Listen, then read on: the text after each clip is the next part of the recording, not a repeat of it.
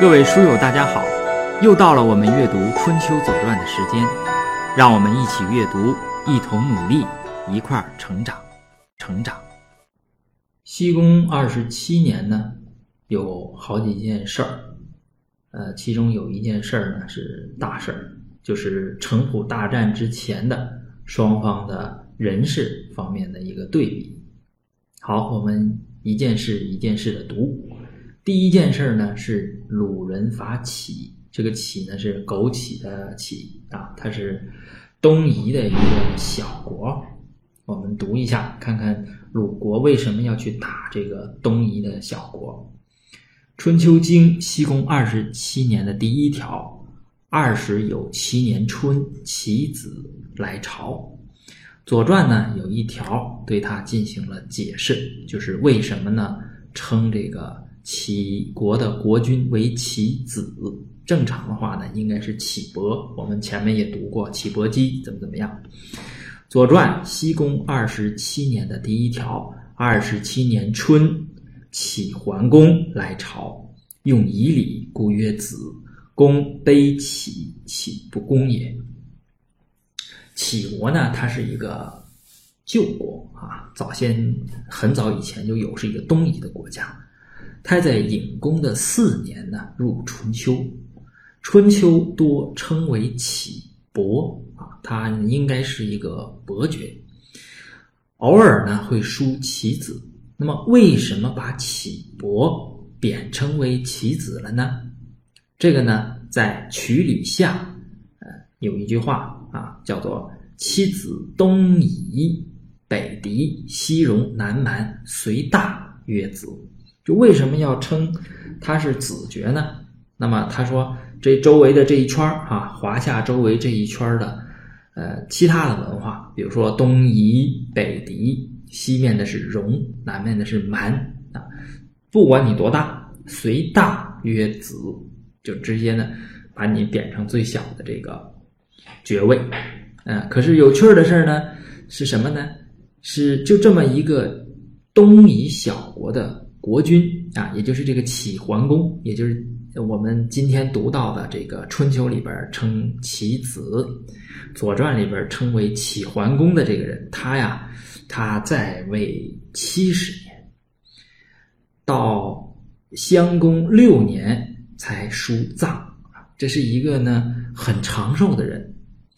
如果要是论在位时间呐，恐怕这个齐桓公啊要排第一。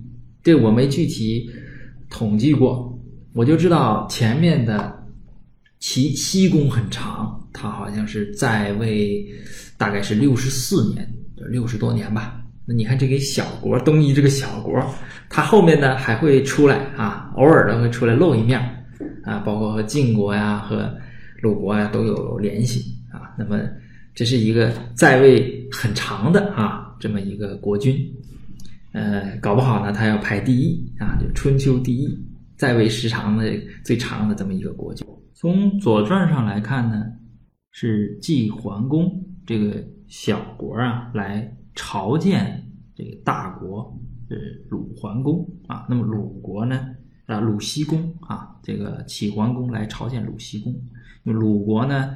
他当时被封的时候的作用呢，可能就是要和齐国联手来镇守，呃，这个东部，就是整个周王朝啊的东部。那么，所以说他和周围的小国呢都有联系，这些小国呢都会时不时的来朝见这个大国，这也是礼数啊，也是这个规矩。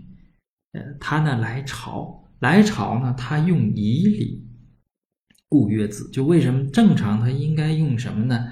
应该用这个周礼啊，因为鲁国还特别是讲究这个周礼的这么一个国家，所以说呢就贬他了，就是在经里边就说其子，因为你用仪礼嘛，对吧？所以就故曰呃子。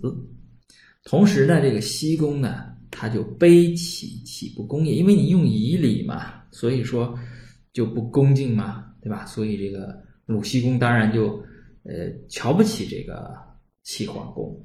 所以就导致这一年呢，后边啊，就是春秋经西宫二十七年的第四条，就是以祀公子岁，率师入齐。左传的第三条，秋入齐则无礼也。这个公子遂就带着兵去打去了，去讨伐这个齐国啊，就是主要是因为他无礼啊，用夷礼。实际上，这个我们说在春秋时候，这个小国啊就不容易混，对吧？你不朝大国呢，你就就挨揍啊；你朝大国朝不明白，你也要挨揍啊。嗯。我们可以不知道大家还能不能记得啊？我们在读桓公二年的时候，就是桓公不把这个他哥哥杀了嘛，对吧？把尹公，呃，这个赐死了，对吧？他第二年呢，就是秋七月，启侯来朝不敬，启侯归，乃谋伐之。然后九月入齐，讨不敬也。呃，也是这个齐国，这这个应该是历史呢？是怎么怎么说呢？又重新演了一遍啊！也可能就是一点都不差啊，又演了一遍。这个，呃，而且这个这个时候还不一样啊。当时桓公可能是刚上位二年嘛，对吧？还是在政政权那种巩固期。呃，这西宫这都二十七年了啊，这个这个应该是正是在位呢最最强盛的时候啊，在位末期，年纪可能也比较大了，对吧？